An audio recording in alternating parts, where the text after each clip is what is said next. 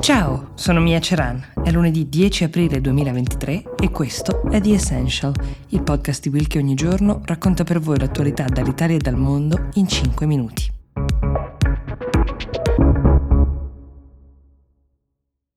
Questo lunedì di Pasquetta non mi sembra ci sia modo migliore di partire se non dal messaggio che ha condiviso ieri Papa Francesco in una sorta di panoramica globale e anche riassuntiva di quali sono le notizie principali del mondo. Ha parlato di guerra in Ucraina, ma anche del dialogo un po' diciamo carente in questo momento tra Israele e Palestina e di molto altro. Papa Francesco, lo ricordiamo, ha 86 anni, si è ripreso recentemente da una bronchite che lo ha costretto anche a un ricovero ed è apparso per questa ricorrenza così importante per i cattolici di tutto il mondo, affacciandosi in piazza San Pietro in Vaticano. La piazza era ricoperta tra l'altro da 38.000 fiori donati dai Paesi Bassi e c'erano 100.000 persone ad ascoltarlo in presenza.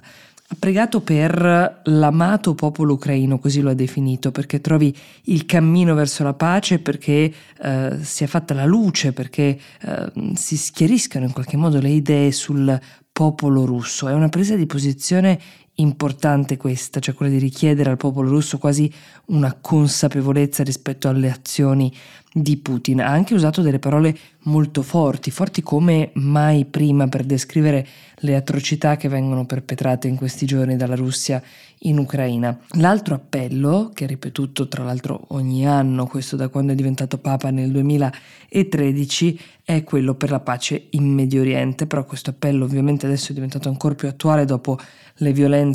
recenti di cui vi abbiamo anche parlato sabato scorso su The Essential. Il Papa ha parlato anche della situazione instabile in Libano, della popolazione dei Rohingya oppressi in Myanmar e delle vittime dei terremoti che a febbraio hanno ucciso quasi 56.000 persone tra Turchia e Siria.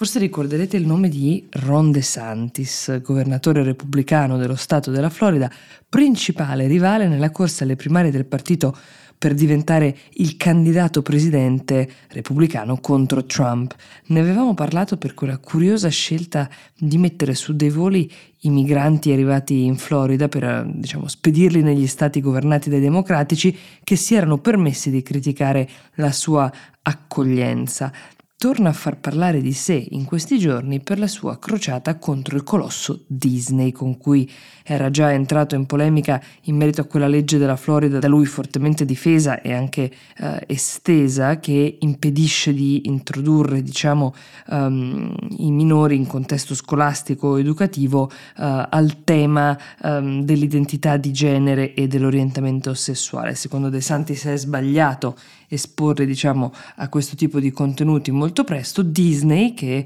eh, è sì una multinazionale del divertimento, ma che spesso nella sua storia ha preso anche posizioni di natura politica, lo aveva fatto anche su questo tema, marcando la propria distanza dal pensiero di De Santis. Disney, come sapete, ha il suo parco tematico più grande in Florida, Orlando, Disney World, è gestito da oltre 50 anni, un po' come un piccolo Stato nello Stato, si autogoverna, gestisce l'approvvigionamento della propria energia, l'acqua, ha un, uh, una sua delegazione di pompieri, tra l'altro è uno dei datori più grandi di lavoro che ci siano nello Stato. Questa autonomia De Santis l'ha definita a joke, uno scherzo, una farsa e promette di cambiare musica per questo colosso. In particolare ci sono dei piani di sviluppo e di estensione della proprietà sul territorio che De Santis vuole bloccare, ma minaccia anche di arrivare a chiedere pedaggi sulle strade di questo territorio, governato appunto quasi autonomamente, e anche delle tasse extra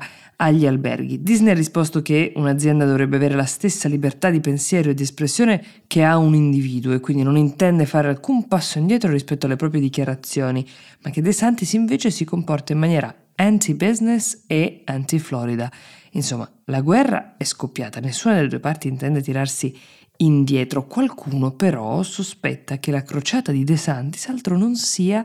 che una trovata pubblicitaria per cercare di puntare qualche riflettore su di sé dopo settimane in cui non si è parlato altro che del suo temibile avversario Donald, temibile indubbiamente perché ancora oggi di gran lunga in vantaggio nei sondaggi che lo danno come il favorito tra i candidati repubblicani per la corsa alle presidenziali appunto e sicuramente protagonista di una serie di eventi mai visti prima come il suo arresto che vi abbiamo raccontato che a quanto pare gli hanno giovato anche. Che dire, ognuno fa campagna elettorale come può.